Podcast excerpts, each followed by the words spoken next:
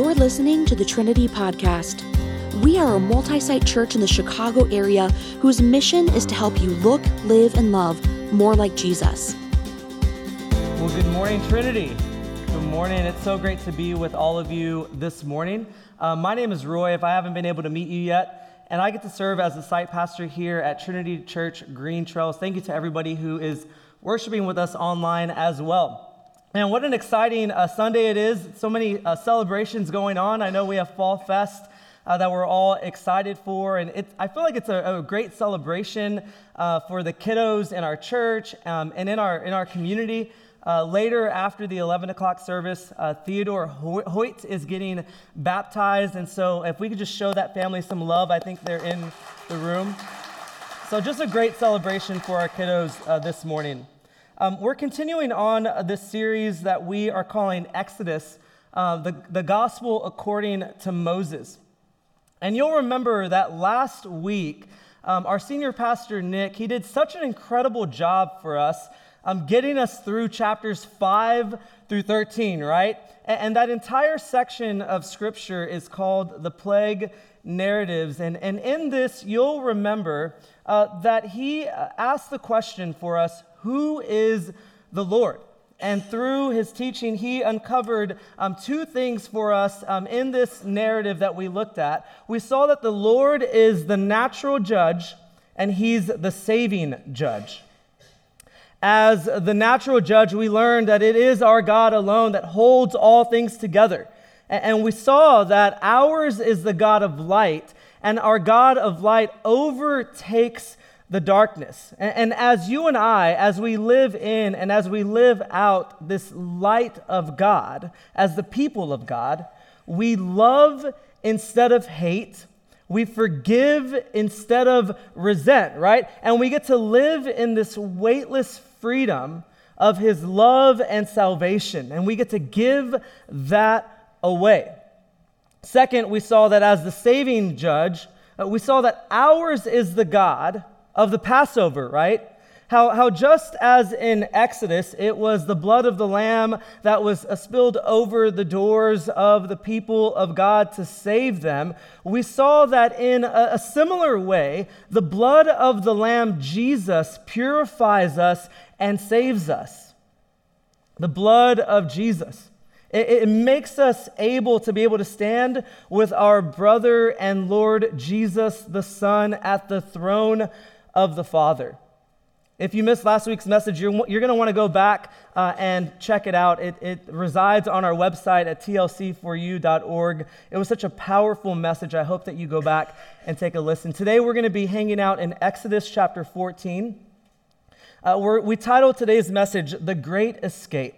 This is the story of the parting of the Red Sea.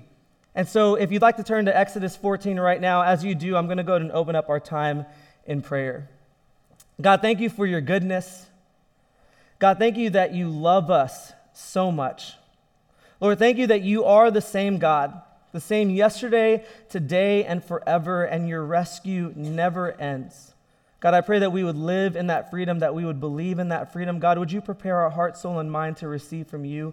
Lord, I pray that you would forgive me of my sins because you know, God, that they are many. But God, thank you that you are faithful and you are just to forgive us of our sins every time we come to your throne of grace. It's in Jesus' name we pray. Amen.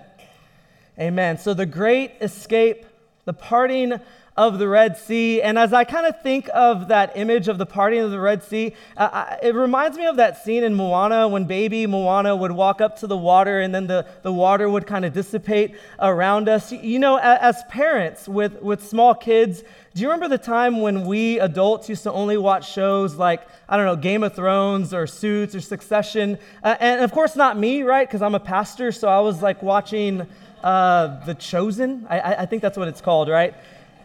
But then that, that cute little bundle of offspring comes into our life, and all we do is watch Baby Shark and Cocomelon. I, I think Coco Melon might be crack for babies. I, I know that there are some folks who think that Coco Melon's the devil, and then there are other parents who swear by it. Jackie and I, we belong in the latter camp because Vera and Lively, I'm telling you, they would be having an all out meltdown. And I, I kid you not, the second that Coco Melon sound uh, would start playing, they would just get in a daze.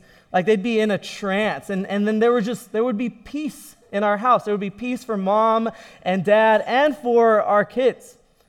You see, as a parent, don't we kind of go through these phases in life where we kind of let our kids get into secure danger. Do you, do you, know what I mean by that? Like they take their first steps and we're like, oh, you know, we're kind of hovering over them, making sure that they don't fall, you know, if they fall, they don't get hurt. And then uh, when they're learning how to, how to ride their bike, and then we take the training wheels off and, and we're running, you know, b- uh, beside the bike, just making sure that they don't fall as they're kind of wiggly. And if you're like me, it's as if they're almost wearing uh, like an airbag around them.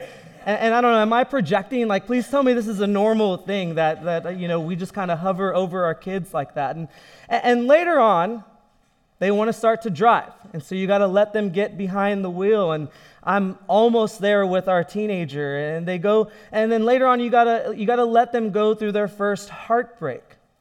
And of course, you know, because you and I as adults were much older and we're much wiser, sometimes we know how to stop the heartbreak. Sometimes we know how to mitigate the fall, but we got to let them live, right? Like we got to let our kids live. We've learned that helicopter parenting, it's not super helpful. So then when they do fall, when they do fail, when they do get hurt, whether they get hurt emotionally or, or, physically, a good mom, a good dad, a good parent, man, are we not right there ready to wipe their tears and mend their wounds and help them rehabilitate and get back up? That's what we do. A parent's love is always activated, right? And like, even though we want to protect them from the pains of this world and stop them from even coming into their lives, in light of this, Jesus would beg the question to us in Matthew chapter 7, verse 11. He would say, If you then, though you are evil, know how to give good gifts to your children, how much more will your Father in heaven give good gifts to those who ask him? See, he's, he's asking us if you, mere mortal, if you love your child that much, how much more then does our Heavenly Father love His children? I mean, He's asking us who else is there before there is a there, and during the there, and after there. If you love your child that much, how much more does our Father in heaven love us? See, our God loves us so much. He's loved us since before the beginning of time. He's loved us deeper. And Exodus shows us this time and time again how much our Heavenly Father loves His children. Here in Exodus chapter 14, today we're going to see how the Lord our God rescues His people. And through this chapter, we're going to see three things together um, this morning. We're going to see what we need rescue from, how we can escape it, and who gets the glory. We're going to see what we need rescue from, how we can escape it, and who gets the glory. And, and so, what do we need rescue from? You see, the human condition, it, it's such an interesting thing uh, because part of our human survival is that we have this uncanny ability to be able to adapt to whatever situation we find ourselves in. Wherever we find ourselves, we have this ability just to adapt. I mean, just think about the horrible atrocities that are going on around the world, like in Israel and in Ukraine. How they could go from one day having just a normal every day, and then it ending where they now live in a war torn country. I mean, Lord, have mercy. Christ, have mercy, right? Humans, we have this ability to adapt.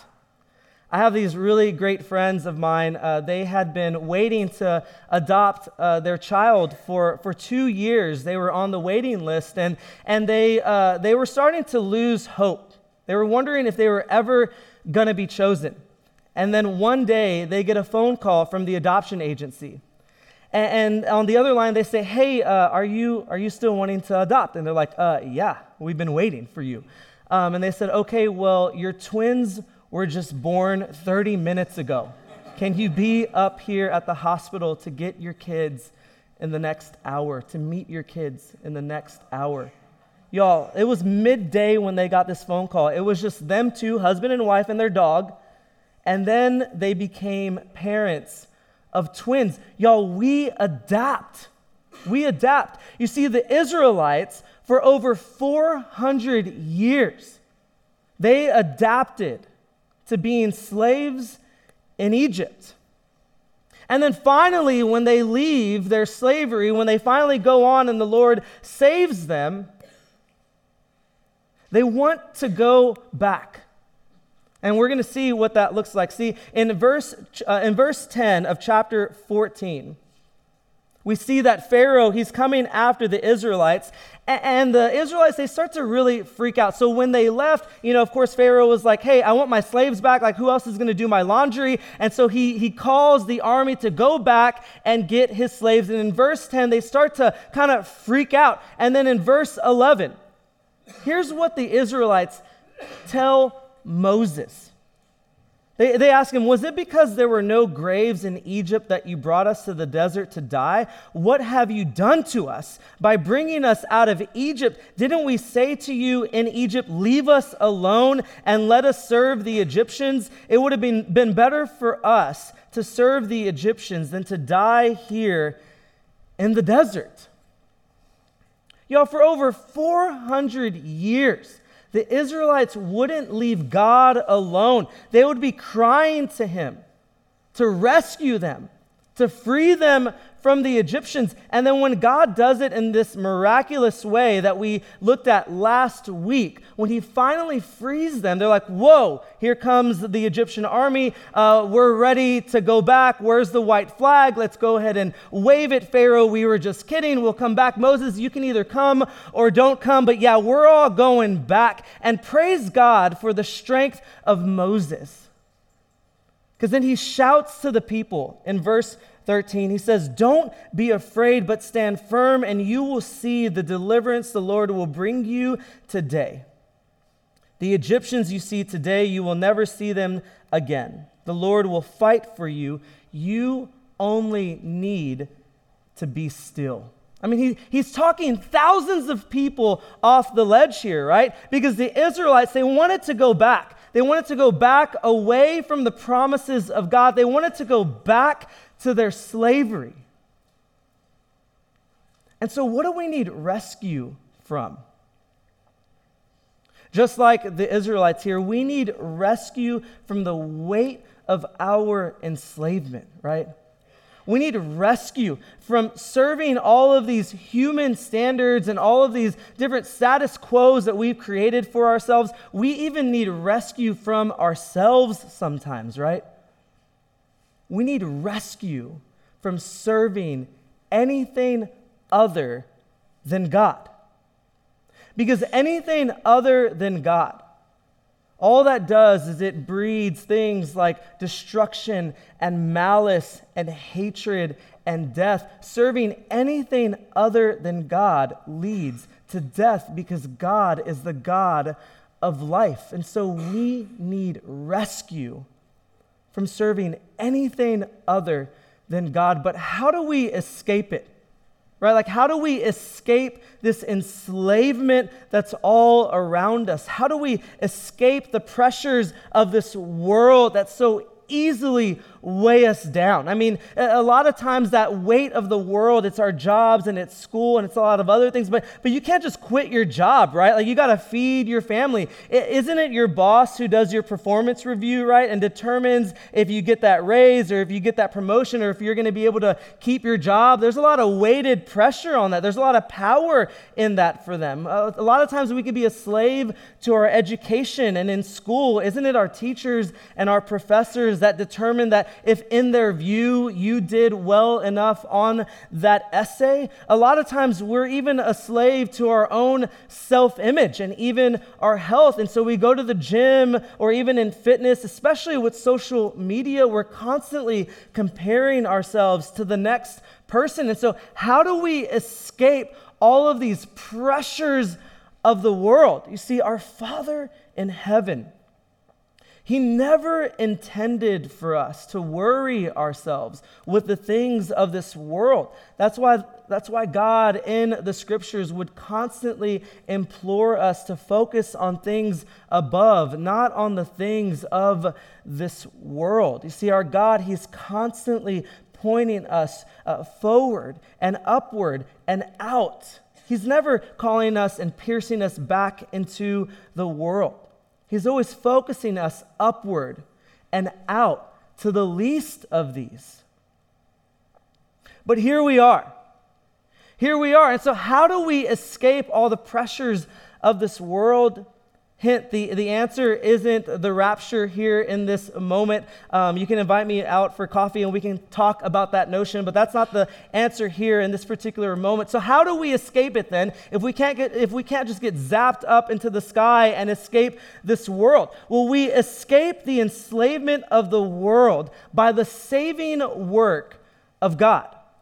You see, it's God alone who does this act of salvation and it's on our behalf, but most importantly, it's for His glory.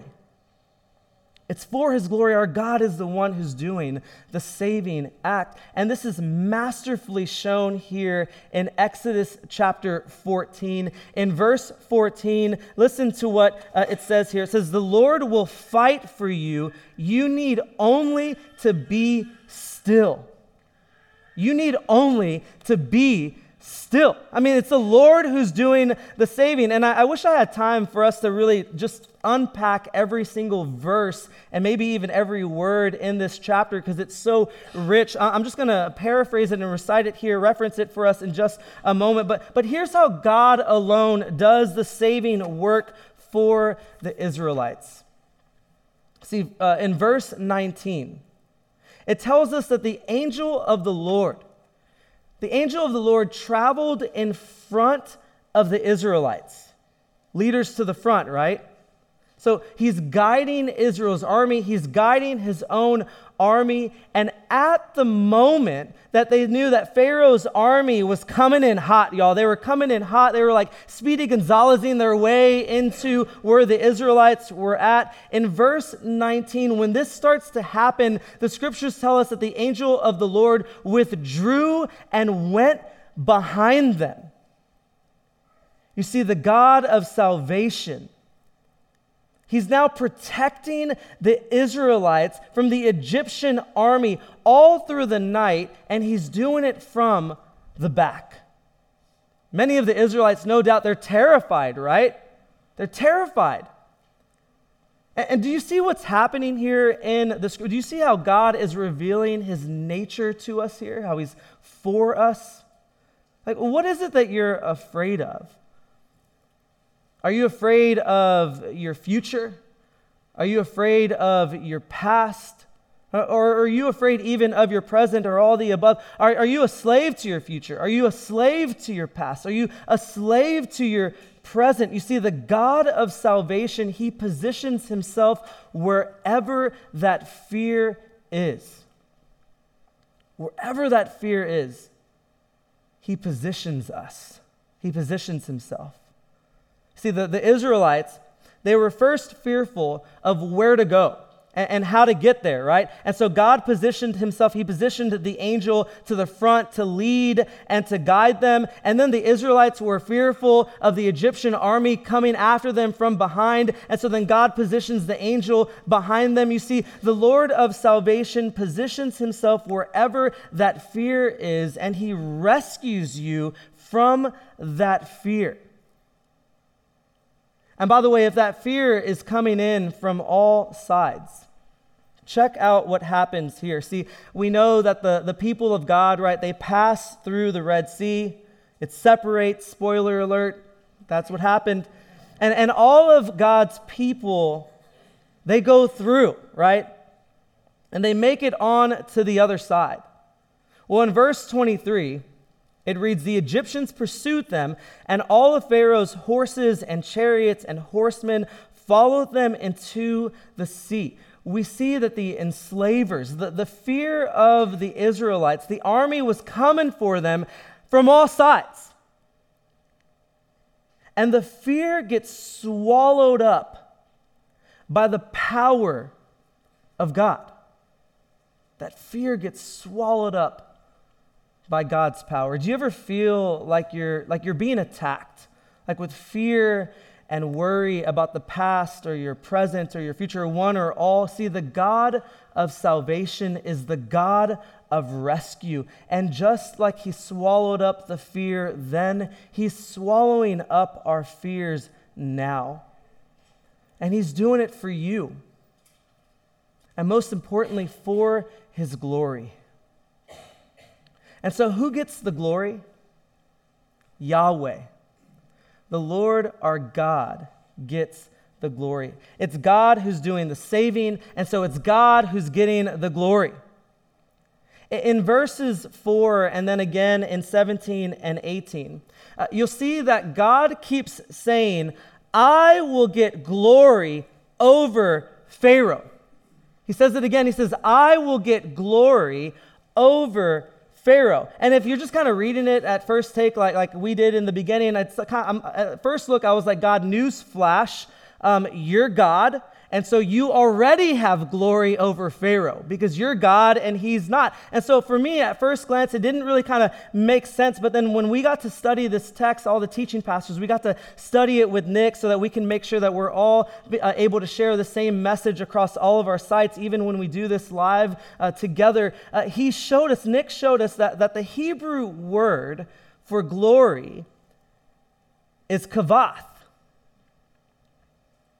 And kavath means to make heavy and to make weighty. And so, what God is saying here, He's saying, I will become heavy over Pharaoh. I'll become heavy over Pharaoh. It's no doubt that the weight of Pharaoh over the Israelites was heavy, right? See, Pharaoh had glory. He had kavath over the Israelites, which is why they were interested in going back. They had already known the weight, they had experienced it before, they knew what it was like, and so they were like, well, we're going to go back now. But God now says, I will become heavier over Pharaoh for the salvation of my people. Listen, our God is always heavier than whatever it is that's weighing us down. Our God is always heavier than whatever is weighing his children down. And so, what is it that weighs you down? What is it that keeps you up at night? Is it your kids? Is it your health? Is it your work? Is it the, the number in the bank account? What keeps you up? And what, what is getting kavath over you? What is getting glory over you? You see, our God is powerful enough to weigh down whatever has weight over you. Friends, all we got to do is just let the weighted glory of God overtake whatever it is that's weighing us down.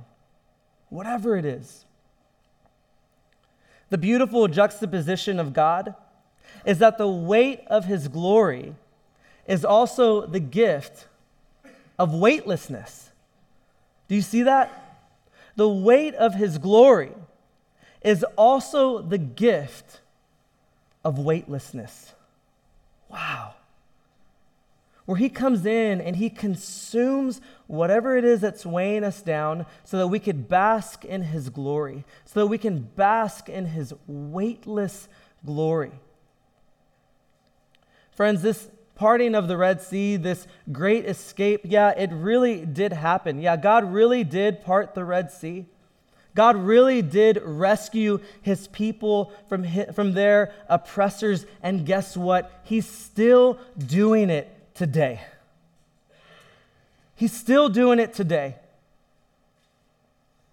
Friends, listen here how the Israelites reacted um, when they get to the other side and they look back and the water has become what it's supposed to look like. As they look back, listen to their response here um, as they look out and see this mighty work of God. It says in verse 31 when the Israelites saw the mighty hand of the Lord displayed against the Egyptians, the people feared the Lord and they put trust in him and in Moses, his servant. It says that the people looked back in awe and they feared God. Our pastor Nick has this incredible quote that he shared with us while we were studying together. He said, The fear of the Lord drives out all fears.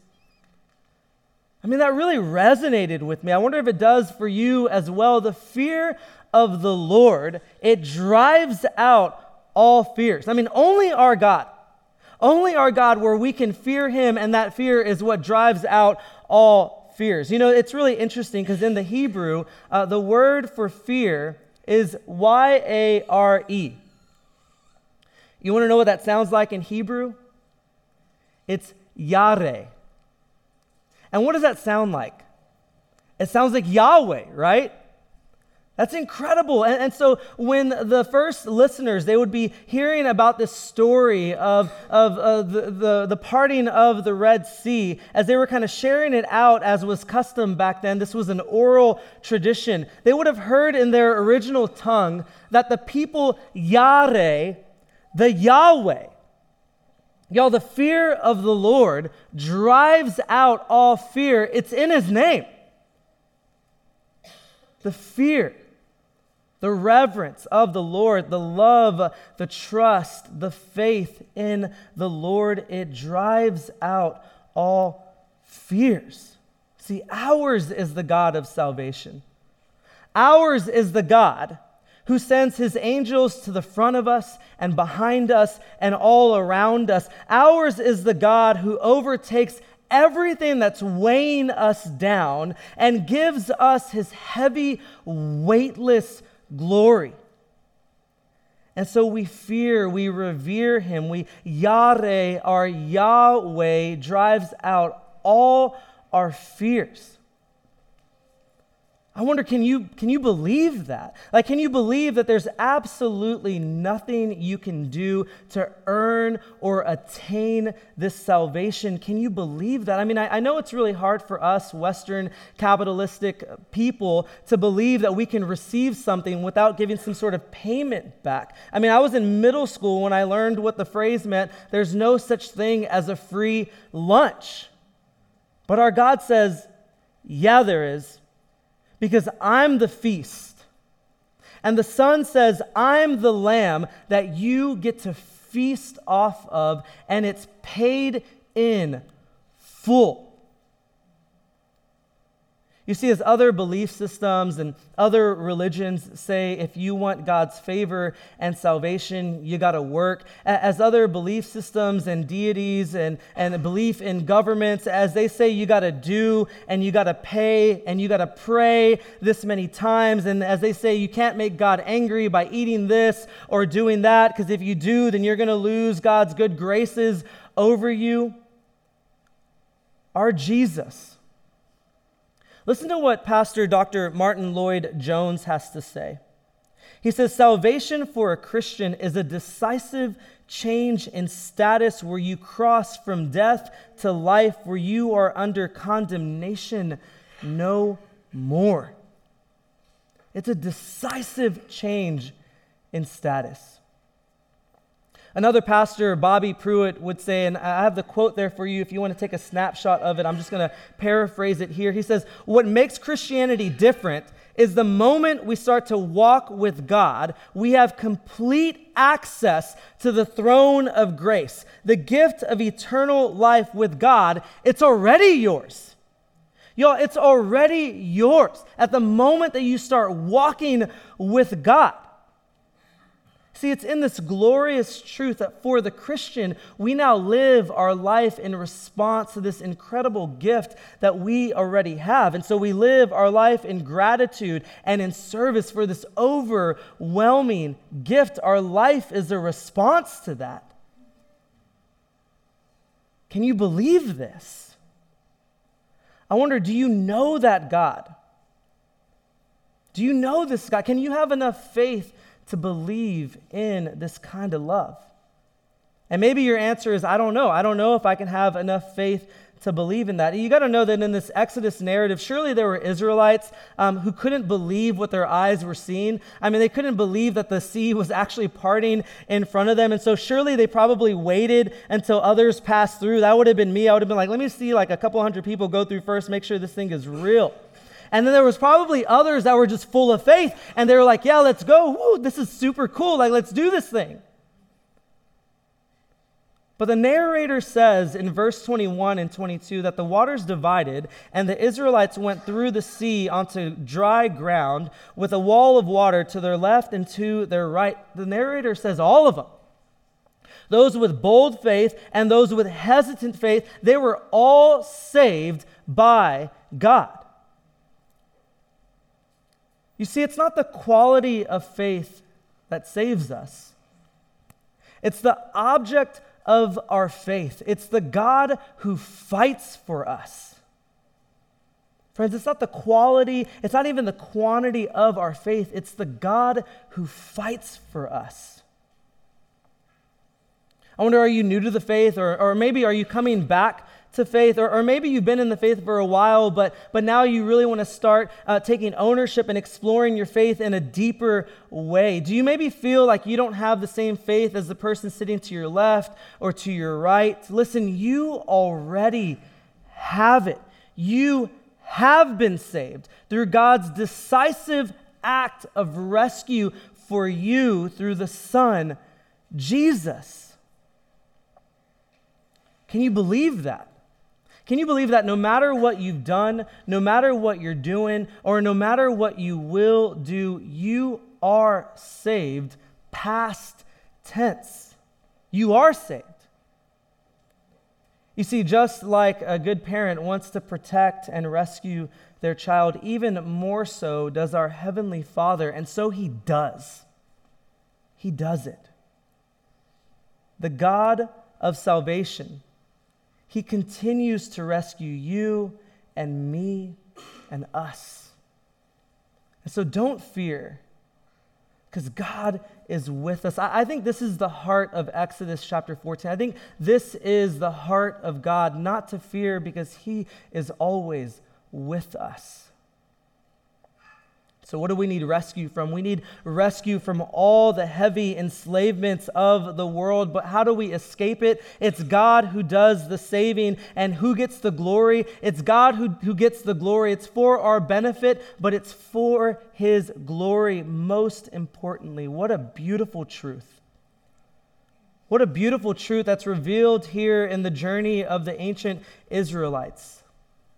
That the fear of the Lord it drives out all fears. Amen. Would you pray with me? God, we thank you for your incredible truth. God, thank you for always being there for us. God, I pray that would you forgive me and would you forgive us when in the journey of time, with a God that is so far outside of time, but in our journey of time for losing trust in you and losing faith in you. But God, thank you for all the Moseses in our life. God, thank you for the church. Thank you for our small groups. Thank you for our, our family. God, thank you for those who continue to point us to you and remind us of your promises. God, I pray that we would have ears to hear your truth God, that our heart would soften to who you are, and that we would truly believe how much you love us and how much you are for us. God, I pray for those of us who are in the throes of life right now with worry and anxiety. Lord, I pray that right now, as we are here in your presence, God, would they start feeling the weightlessness of your glory over them, God. Would they start feeling, feeling you remove all the worry and that heavy weight, even if it's just a little bit, God. And Lord, as we journey together and as we journey with you, would we more and more experience the weightlessness of your glory. It's in Jesus' name we pray. Amen. Amen. Thank you so much for joining us on the Trinity Podcast. We hope this week's message encouraged you to consider the claims of Jesus in a new way, and we would love to have you join us for worship on the weekend. To find a location near you, visit www.tlc4u.org.